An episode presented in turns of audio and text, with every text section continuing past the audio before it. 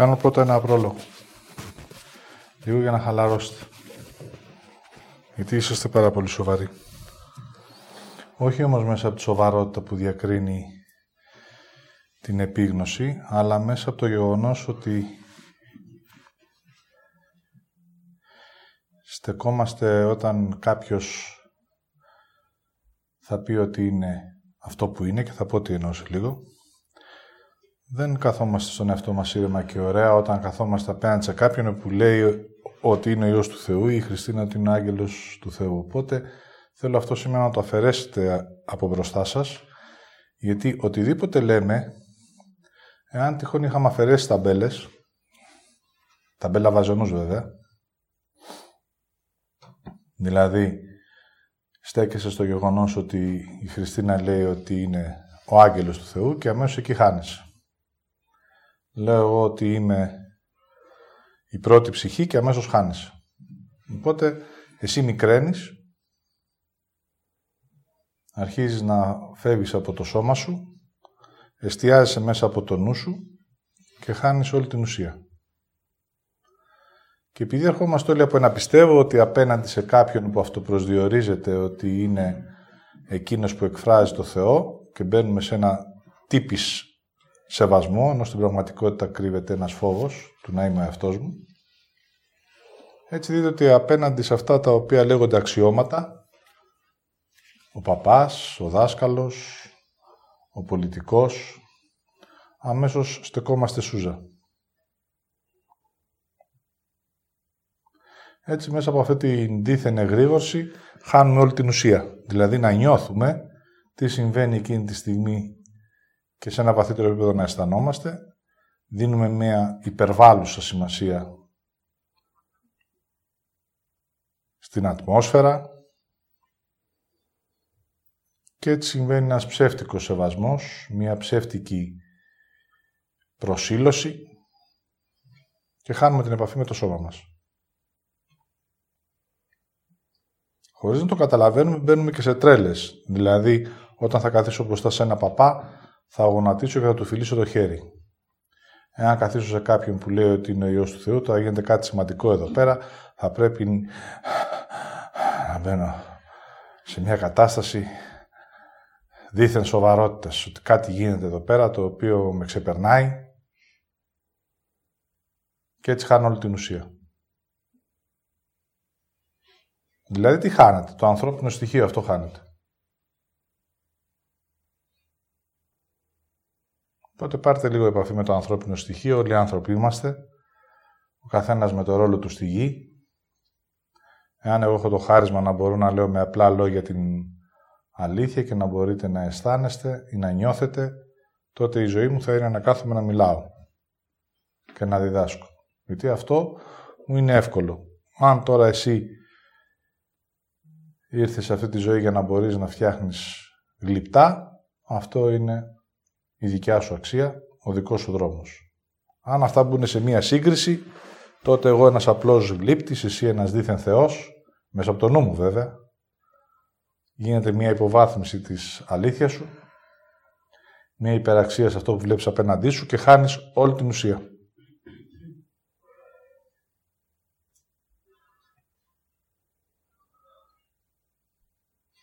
Οπότε πάρτε επαφή με το σώμα σας, με την αναπνοή σας, χαλαρώστε.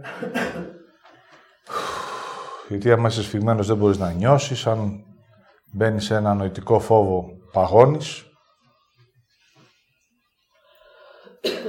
Και μέσα από την προσπάθεια να εστιάσεις, μην χαθεί κάτι και χάσεις κάτι από αυτό που θα υποθεί, χάνεις όλη την ουσία.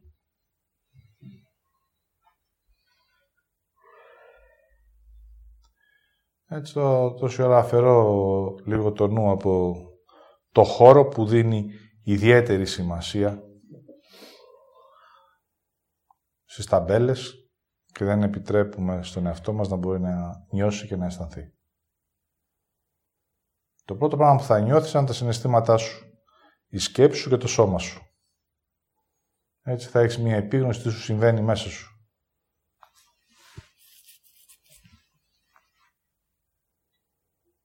Το αισθάνομαι είναι κάτι βαθύτερο. Και η αίσθηση κάτι ακόμα βαθύτερο. Πότε.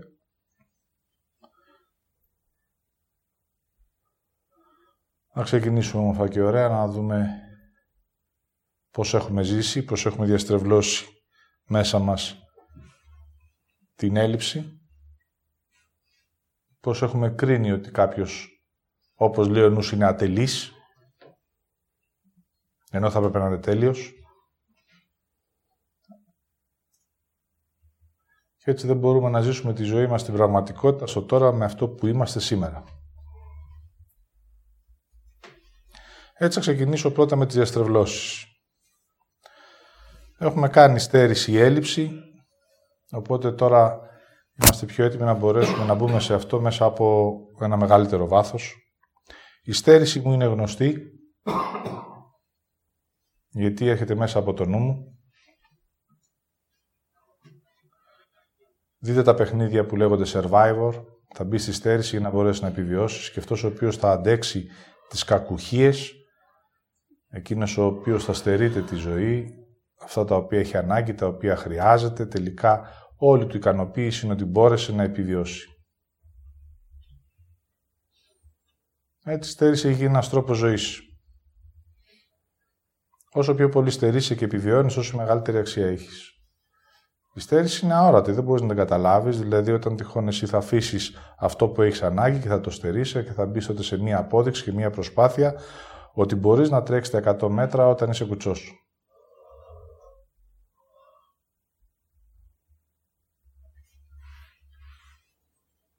Αρνείσαι δηλαδή την πραγματικότητά σου, ότι δεν έχεις ένα πόδι, ότι είσαι ελλειπής. Κάνεις την έλλειψη στέρηση και λες εγώ θα τα καταφέρω. Έτσι ποτέ δεν έχεις επαφή με το να νιώσεις ότι σου λείπει το ένα πόδι. Έτσι, επειδή όλοι είμαστε ελλειπείς, πάντοτε κάτι μας λείπει και δείτε γιατί δεν υπάρχει τέλειο, δεν υπάρχει το τέλος, πάντα θα μου λείπει κάτι. Πάντα, πάντα, πάντα, στο άπειρο, όσο θα υπάρχω, θα χρειάζομαι κάτι. Οπότε το ερώτημα είναι αν θέλω εγώ να μπορέσω να βιώσω αυτό το οποίο μου λείπει για να μπορέσω να το ζητήσω, να το λάβω και να περπατήσω. Η άρνηση όμως του να νιώσω την έλλειψή μου μετατρέπεται μέσα από το νου σε προσπάθεια και θα τα καταφέρεις έστω και ελλειπής, έστω χωρίς αυτά που έχεις ανάγκη, να μπορέσεις να αποδείξεις ότι μπορείς.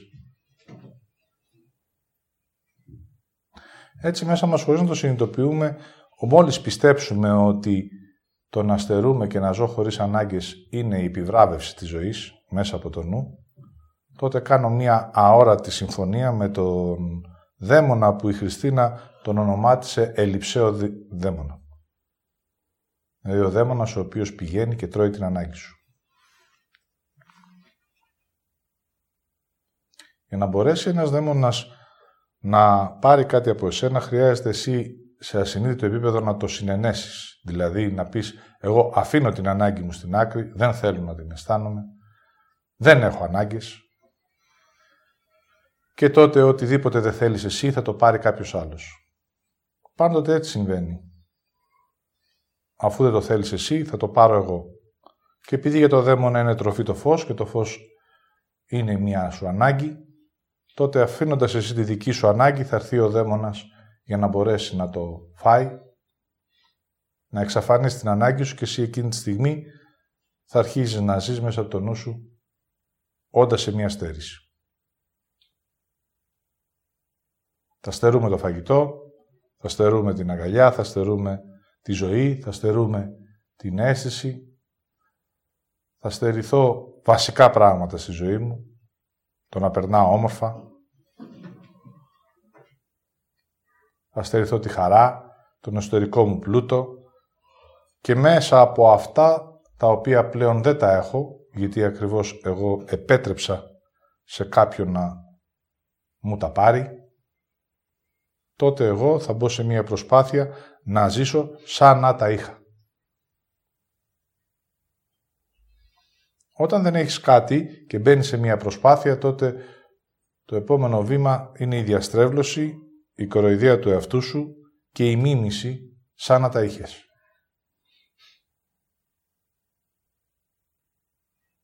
Εάν δεν έχω χαρά, θα γελάω μέσα από το νου μου και εκείνη τη στιγμή είναι σαν να έχω χαρά. Εάν δεν έχω τον εσωτερικό μου πλούτο, τότε θα φέρομαι σαν να έχω πλούτο. Ή θα τον επιζητάω μέσα από τα υποκατάστατα. Εάν τυχόν δεν έχω νιώσει και αισθανθεί την ομορφιά του να ζεις, τότε θα μπω μέσα σε μια ζωή μίζερη και θα τα καταφέρω να υπάρχω και να ζω μια ζωή δίθεν όμορφη. Έτσι κατασκευάζω ομορφιές, όπως ακριβώς θέλει ο νους, για να υποκαταστήσει αυτό το οποίο δεν θέλω εγώ να νιώσω μέσα μου. Σε ένα βαθύτερο επίπεδο υπάρχει μία άρνηση ότι εγώ όταν γεννήθηκα ολόκληρος, όχι τέλειος, το τέλειος μέσα από το νου είναι, έχει το αψεγάδιαστο με την έννοια ότι τα έχεις όλα. Σε οποιαδήποτε συνθήκη εσύ μπορείς να τα αποκριθείς. Όταν λοιπόν γεννήθηκα ολόκληρος, όπως ακριβώς δημιουργήθηκα, για συγκεκριμένη θέση, με συγκεκριμένες ευθύνες, με συγκεκριμένο έργο, με συγκεκριμένη δημιουργία, αυτό είναι και το όριο. Είναι σαν να σου βάζει κάποιος ένα τετράγωνο και να σου πει θα μείνεις σε αυτό το τετράγωνο και εσύ έχεις να κάνεις αυτά τα πράγματα. Ζώντας μέσα σε αυτό το τετράγωνο, έχοντας τη θέση σου, την αξία σου και εκφράζοντας αυτό που είσαι, τότε όλα τα υπόλοιπα συμβαίνουν.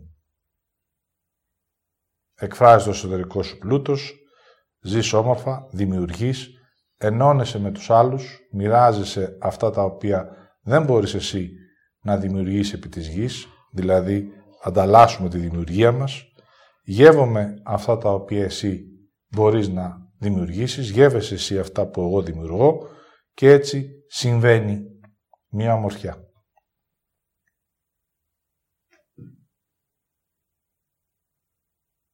Έτσι ο καθένας μας έχει γεννηθεί ολόκληρος για αυτό που πραγματικά προοριζόταν. Μέσα όμως από τη σύγκριση, εγώ που είμαι ολόκληρος με εσένα που είσαι ένα άλλο ολόκληρο κομμάτι φωτός, με συγκεκριμένη θέση, τότε αρχίζει η πτώση. Δηλαδή μέσα από τη σύγκριση βλέπεις ότι εσύ δεν έχεις κάτι που έχει ο άλλος. Αυτό έχει ως αποτέλεσμα, εάν αφήσεις τη θέση σου και αλλάξει τετράγωνο, να πας να αποκτήσεις ό,τι έχει απόρχεται μέσα από το νου και ο νους έχει χτίσει, αυτό το οποίο έχεις εσύ και δεν έχω εγώ. Για να μπορέσω να πάρω αυτό που έχεις εσύ πρέπει να αφήσω αυτό που έχω εγώ αφήνοντας αυτό που έχω, πια δεν έχω.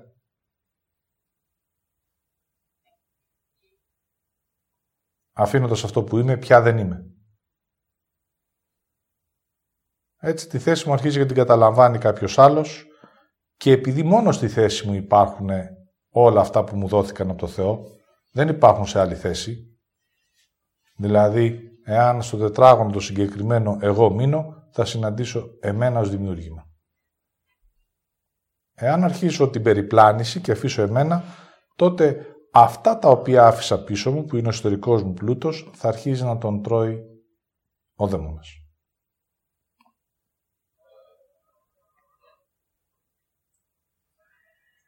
Όταν εγώ θελήσω να επιστρέψω και πάω πάλι στο τετράγωνο μου, τότε θα συναντήσω λιγότερα από αυτά που άφησα.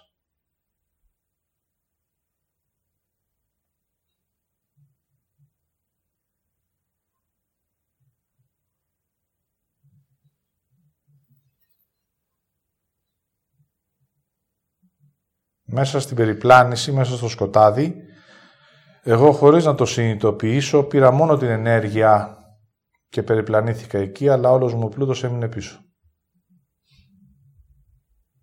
Μέσα από εκεί κάποιοι τρώγανε και ζούσανε. Τώρα που εγώ επιστρέφω, όταν επιστρέφει δηλαδή αυτός που έχει το σπίτι, ο νοικοκύρης, σπίτι του, τότε οι δαίμονες, οι παρήσαχτοι, θα αρχίζουν να φεύγουν. Ναι, αλλά έχει προηγηθεί ένα φαγοπότη.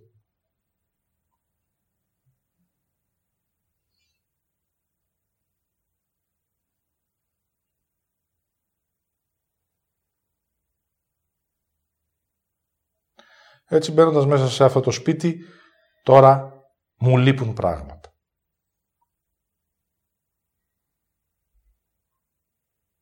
Είμαι ελλειπής.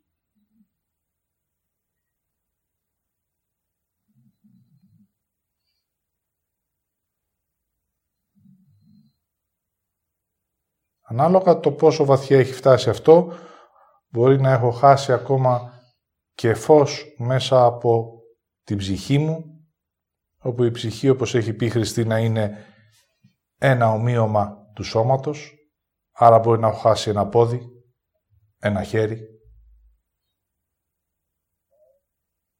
Μίκρινε το φως μου, πια ούτε το ομοίωμα δεν είναι ίδιο με το σώμα μου. Έτσι επιστρέφοντας στο σώμα μου θα έχω έλλειψη.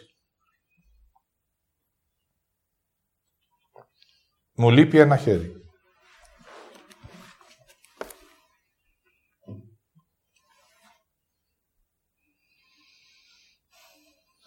Μου λείπει η αρσενική ενέργεια, η θηλυκή. Μου λείπει ο πλούτος μου, η ομορφιά μου. Εάν αυτό το απλώσετε και σε πρακτικό επίπεδο, πάντοτε μας λείπει κάτι μέσα από την ανάγκη μας.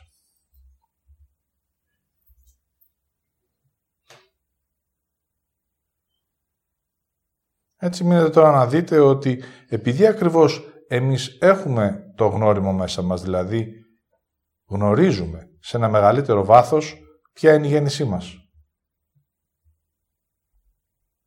Το ολόκληρο ως αίσθηση υπάρχει, αλλά έχω ζήσει ως μισός.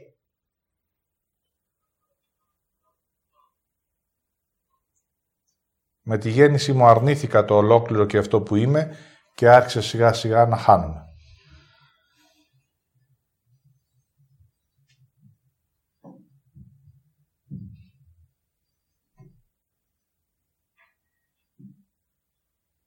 Έτσι το ερώτημα που τίθεται τώρα είναι αν θέλεις να δεχτείς αυτό που είσαι στο σήμερα. Ελλειπής.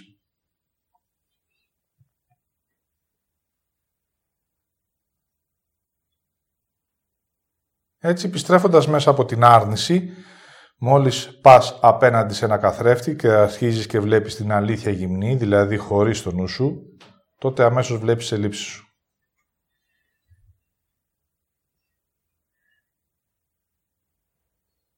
Εκεί αυτό που θα βγει θα είναι η αντίδραση. Δηλαδή, επειδή υπάρχει μέσα σου το γνώριμο, το να βλέπω εγώ εμένα χωρίς ένα πόδι, δεν είναι έτσι, δεν είναι αλήθεια, αντιδρώ. Ο νους θα έρθει και θα σου πει και με το ένα χέρι μπορείς να κάνεις ό,τι έκανες και με τα δύο. Έτσι δεν θα μπορέσεις ποτέ να βιώσεις ότι σου λείπει κάτι για να μπορέσεις αυτό να το ζητήσεις να το λάβεις πίσω. Γιατί είναι δικό σου.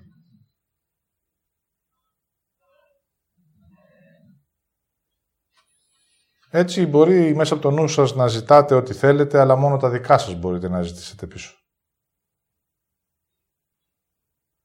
Γι' αυτό και όλες οι προσευχές που έχονται μέσα από το νου, μπορεί από το Θεό να ζητάτε λαγούς με πετραχίλια, ο Θεός όμως αυτό γνωρίζει ότι δεν είναι δικό σου, άρα τι να σου δώσει.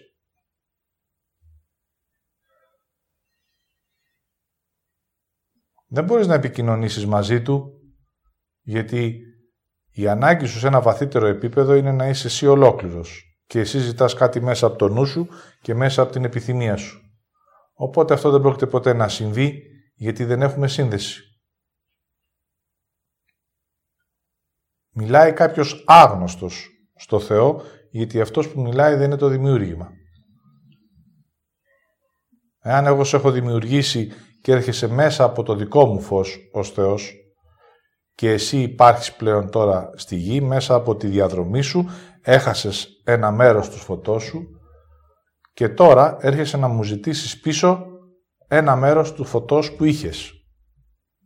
Δηλαδή ένα μέρος από αυτό που ήσουνα. Έρχεσαι εσύ με το νου σου, ζητάς ό,τι να είναι και εκείνος δεν ανταποκρίνεται γιατί δεν υπάρχει σύνδεση. Τι μου ζητάς; Έτσι λέμε ότι ο Θεός δεν ακούει, δεν βλέπει, δεν νιώθει, δεν αισθάνεται, γιατί δεν ανταποκρίνεται σε ό,τι εγώ λέω μέσα από το νου μου.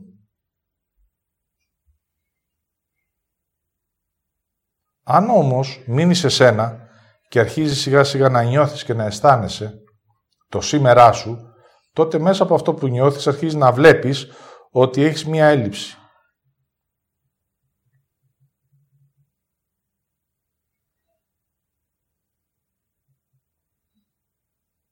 Είτε σε εσωτερικό επίπεδο, είτε σε εξωτερικό. Είναι σαν να κρυώνεις και να ζητάς ένα παλτό.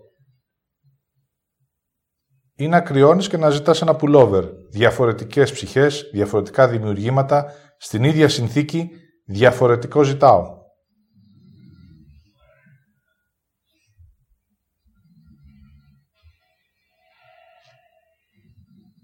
Εάν εσύ δημιουργήθηκες για να φοράς πουλόβερ, και ζητάς παλτό, δεν θα το λάβεις ποτέ. Έτσι με αυτόν τον τρόπο δεν μπορούμε να βιώσουμε το σήμερά μας που είμαστε, τι είναι αυτό το οποίο μας λείπει, για να μπορέσουμε τελικά να έρθουμε σε ένα βαθύτερο επίπεδο με τον εαυτό μας και να ζητήσουμε εκ των έσω αυτό που μας λείπει.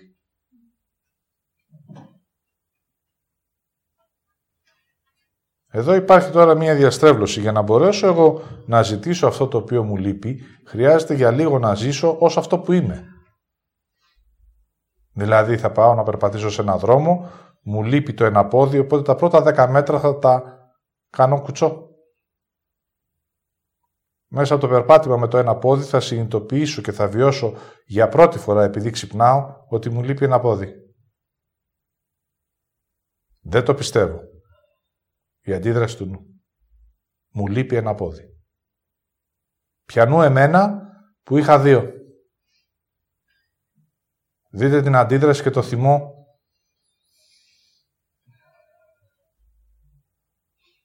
που θα απλώσει μέσα σας μόλις σας συναντήσετε την αλήθεια. Εκεί ο νους θα έρθει να σου πάρει αυτό το θυμό γιατί αυτός ο θυμός θα σε πήγαινε σε μία αλήθεια στη ρίζα, θα σε πήγαινε ακριβώς στη στιγμή που επέτρεψες κάποιος να σου φάει το πόδι σου. Όμως ε, εσύ, εάν δεν θέλεις να μπει σε αυτό, θα έρθει ο νους, θα πάρει το θυμό και θα τον κάνει επίθεση σε οποιονδήποτε άλλο, εκτός από την αλήθεια που θα πάει στο δικό σου βάθος. Αν αντιδράσεις, θα πεις αν αυτός είναι ο δρόμος μου, εγώ θα τον πάω με το ένα πόδι. Αντιδρώ. Και αρχίζεις να κάνεις κουτσό περισσότερο από όσο χρειάζεσαι για να βιώσεις την έλλειψή σου. Τότε, αντί να ζητήσεις μέσα από την έλλειψη, μπαίνεις σε στέρηση. Τα επόμενα δέκα μέτρα θα γίνουν κουτσό με προσπάθεια.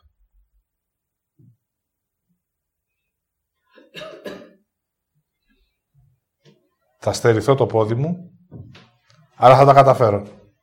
Και θα σου αποδείξω ότι εγώ ποτέ δεν το χάσα. Ή ποτέ δεν το χρειαζόμουν. Ή δεν σε χρειάζομαι.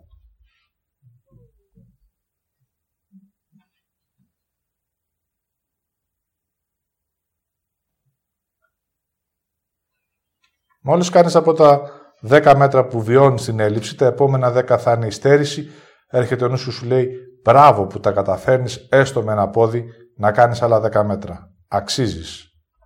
Και έτσι σιγά σιγά η στέρηση γίνεται τρόπο ζωής.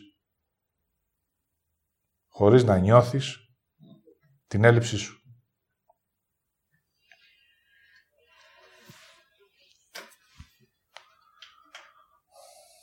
Αν όμως μείνεις στον εαυτό σου και δεις ότι η ζωή που είχες κτίσει μέσα από το νου σου και τώρα χρειάζεται εσύ σε αυτή να ανταποκριθείς και βλέπεις ότι έχεις ελλείψεις,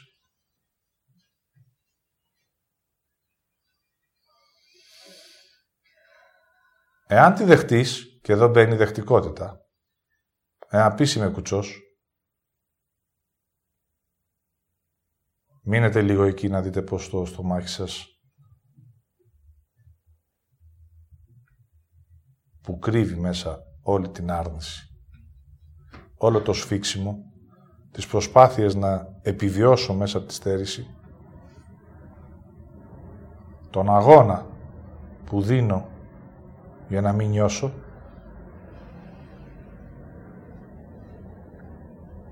τους παράπλευρους δρόμους που θα χτίσω μέσα από το νου μου για να μην βιώνω την έλλειψή μου, τα υποκατάστατα που θα κατασκευάσω ως τεχνητά μέλη για να μην μείνω στο ότι έχω ένα πόδι.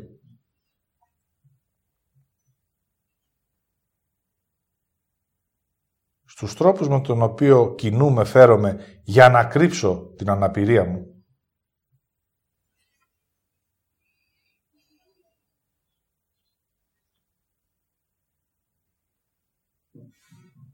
Μέσα από την κρίση του νου μου έρχεται αυτή η έκφραση. Ενώ για το Θεό το μόνο που λέει είναι το ένα πόδι έχει φως. Ζήσε για λίγο με αυτό και πες μου τι θέλεις.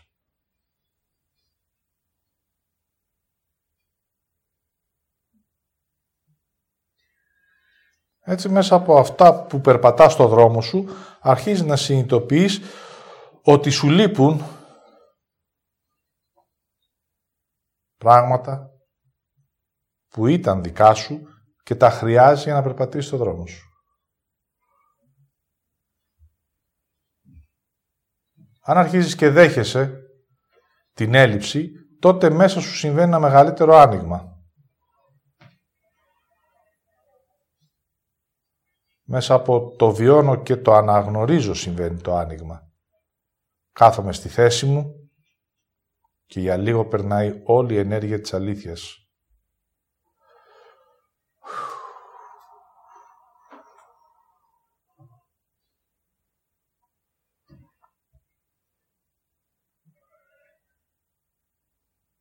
Τότε αυτό που συμβαίνει μέσα σου, μέσα από τη δεχτικότητα, είναι να αρχίζεις να αναγνωρίζεις την έλλειψη και χωρίς να κάνεις κάτι εξωτερικό, δεν έχει καμία σχέση με τα παρακαλετό, με τα γονατίσματα, με τα κεριά, με τα τάματα, με τις υποκλίσεις.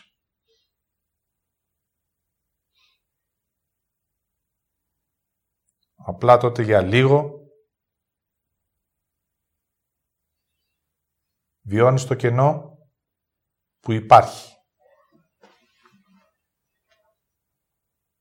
Και ένα μικρό θέλω εκείνη τη στιγμή, το θέλω το πόδι μου πίσω, είναι αόρατο, είναι μια εσωτερική κίνηση. Είναι μια εσωτερική ένωση.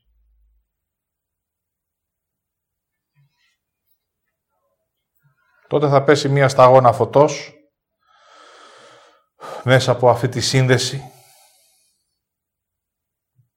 και αρχίζει σιγά σιγά να μεγαλώνει ένα καινούριο πόδι.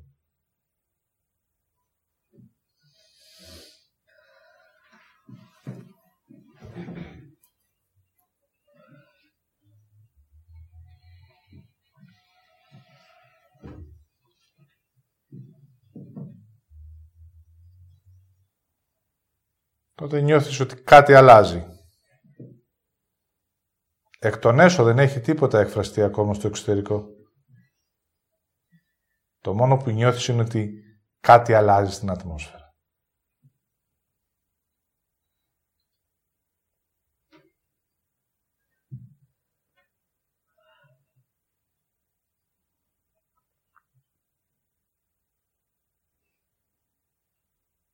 τότε για πρώτη φορά αρχίζει να συνειδητοποιείς σε ένα βαθύτερο επίπεδο ότι από την ώρα που περπάτησα μόνος μου, τελικά δεν είμαι μόνος μου.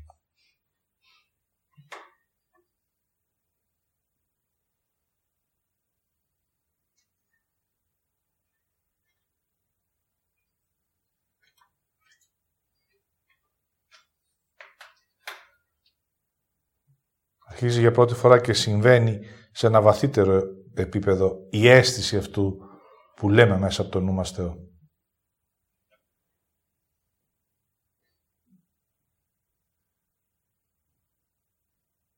Μια βαθύτερη ένωση του μέρους με το όλο.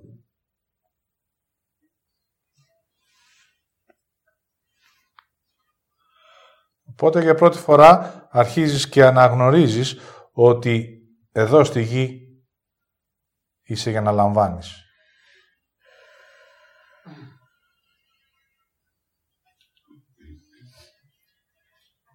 Να λάβω την έλλειψή μου. Όταν αρνείσαι την έλλειψή σου δεν μπορείς να λάβεις. Πας ανάποδα στη ροή. Ανάποδα στην αλήθεια. Ανάποδα στην πραγματικότητα.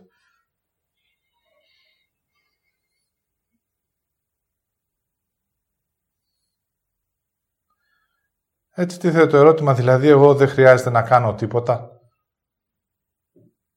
Δεν χρειάζεται να γονατίσω, να παρακαλέσω, να υποκληθώ.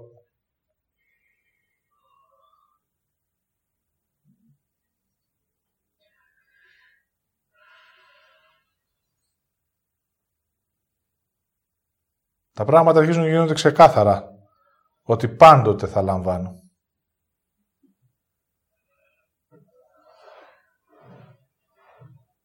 Δεν είμαι αυτός που τα έχει όλα. Είμαι αυτός που έχει εμένα. Και ό,τι χρειάζομαι θα ανοίγω να το λαμβάνω από τον έχον. Ο αίσθηση όμως, όχι ο ζητιάνος.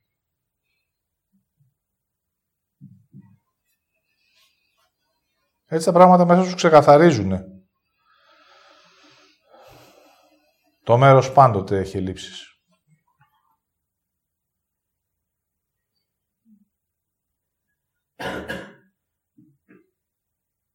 Τότε αρχίζεις, αν έρχεσαι από τη φαντασίωση της υπεραξίας, και μικραίνεις. Δηλαδή, φεύγει η τρέλα και αρχίζεις και γίνεσαι άνθρωπος.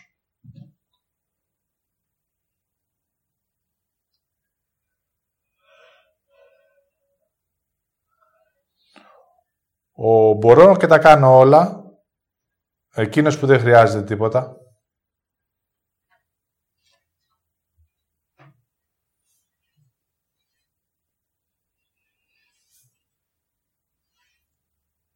ο Θεός η Θεά μικραίνει και γίνεται άνθρωπος. Και εκείνος που έρχεται από την άρνηση και την ενοχή, επειδή είναι πιο κοντά στο όλο,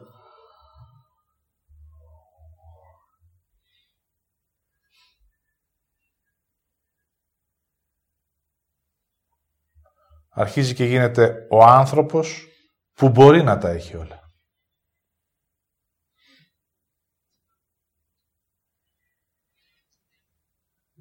ως θέση, ως δημιούργημα.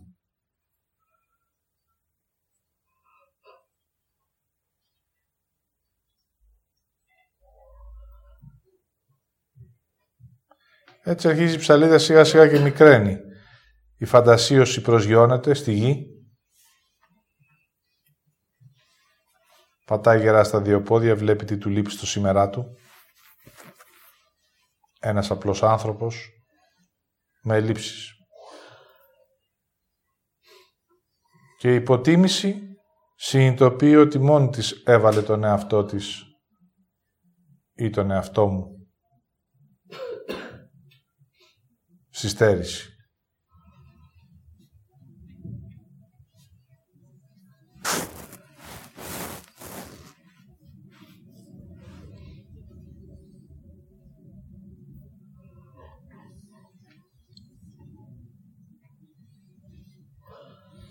Άρα ο ένας μεγαλώνει ως άνθρωπος και ο άλλος μικραίνει και γίνεται άνθρωπος.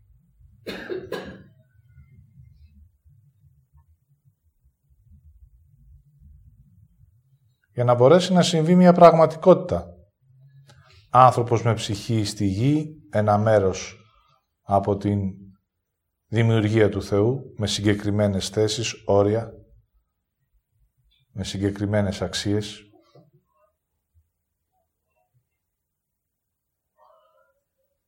που μπορώ να έχω αυτό που μου λείπει μέσα από το περπάτημά μου επί της γης.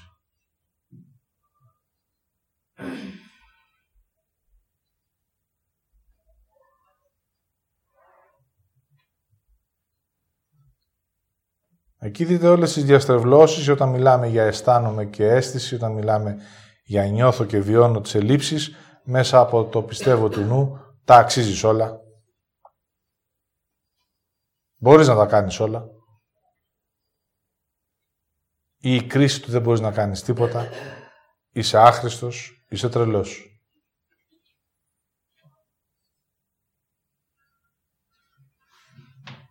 Έτσι ποια είναι η αλήθεια; Η αλήθεια του καθενός.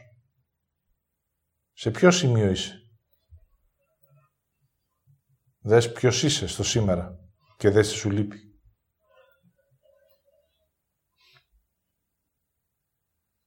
Και αν σου λείπει ζήτα. Άσε τον εγωισμό.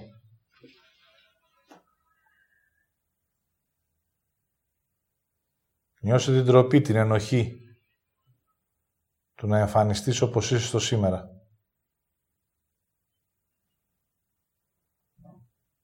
Και ζήτα αυτό που χρειάζεσαι. Μέσα από την έλλειψη που θα βιώσεις.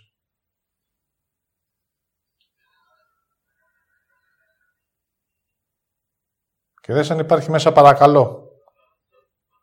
Έρχεται από το νου. Αν υπάρχει λύπηση.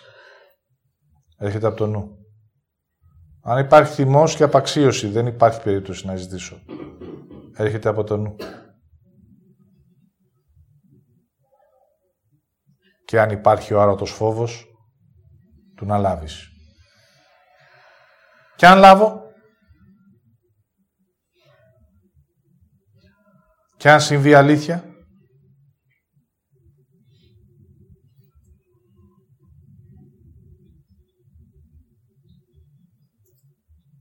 Η απάντηση είναι τότε υπάρχει Θεός. Δείτε πώς νιώθετε. Δεν το πιστεύετε κατά βάθος.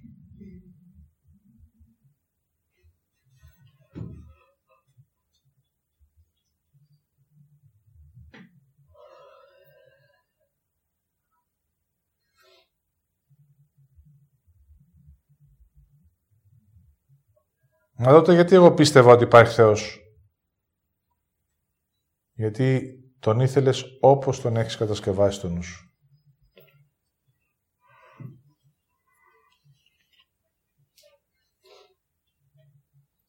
Είτε γλυκανάλατος, είτε κριτής και τιμωρός.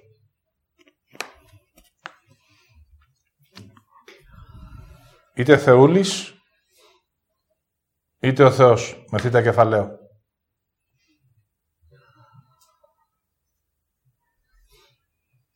Νοητικά κατασκευάσματα. Και γιατί τον κατασκεύασα έτσι, για να μην πάρω την ευθύνη του πώς είμαι στο σήμερά μου. Να μην συνειδητοποιήσω ότι είμαι το μέρος, να μην συνειδητοποιήσω την έλλειψη, να μην ζητήσω, να μην λάβω και έτσι συμβεί η πραγματικότητα. Ο άνθρωπος επί της γης, το μέρος του Θεού, το όλο, ο έχων που δίνει όταν εγώ ζητήσω μέσα από την ανάγκη μου. Όλα τα πράγματα στη θέση τους. Η ισορροπία συμβαίνει, η αλήθεια υπάρχει, η ζωή δημιουργείται. Για τον καθένα ξεχωριστά.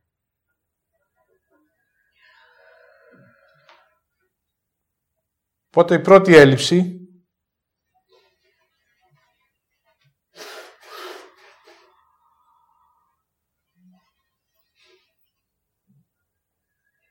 είναι η έλλειψη της ζωής.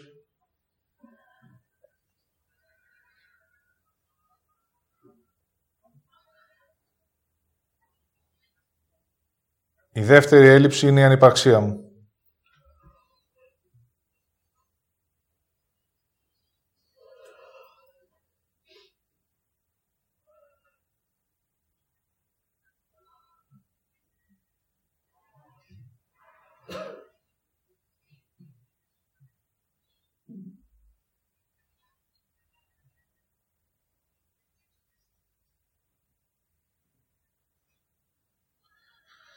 Η τρίτη έλλειψη είναι ο Θεός.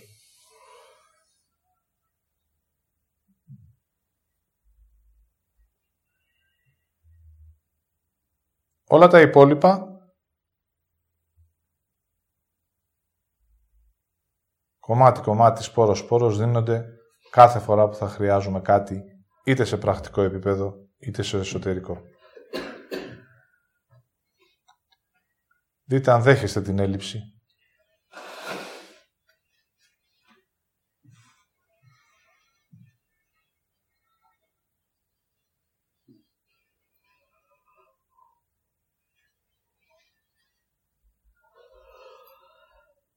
Δείτε αν επιτρέπετε να την νιώθετε.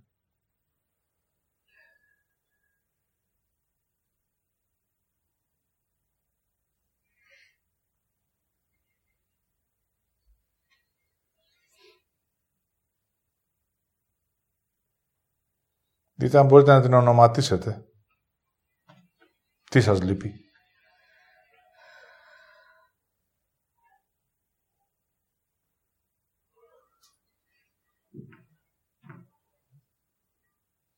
Δείτε αν θέλετε να ζητήσετε.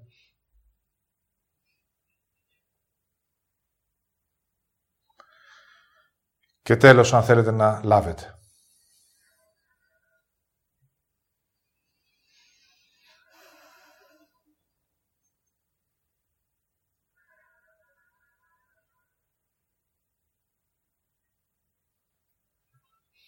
Έτσι, ως πρώτος που αρνήθηκα την έλλειψη,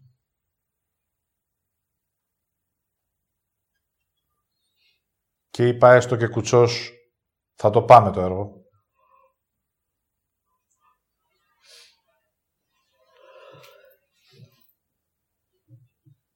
Ήθελα να μαζέψω τη στέρηση για να βιωθεί η έλλειψη.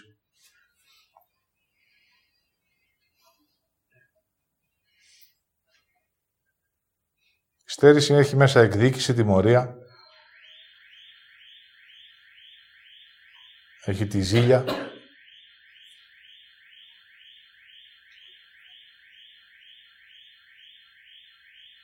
Έχει την άρνηση της αλήθειας και την άρνηση της ευθύνης.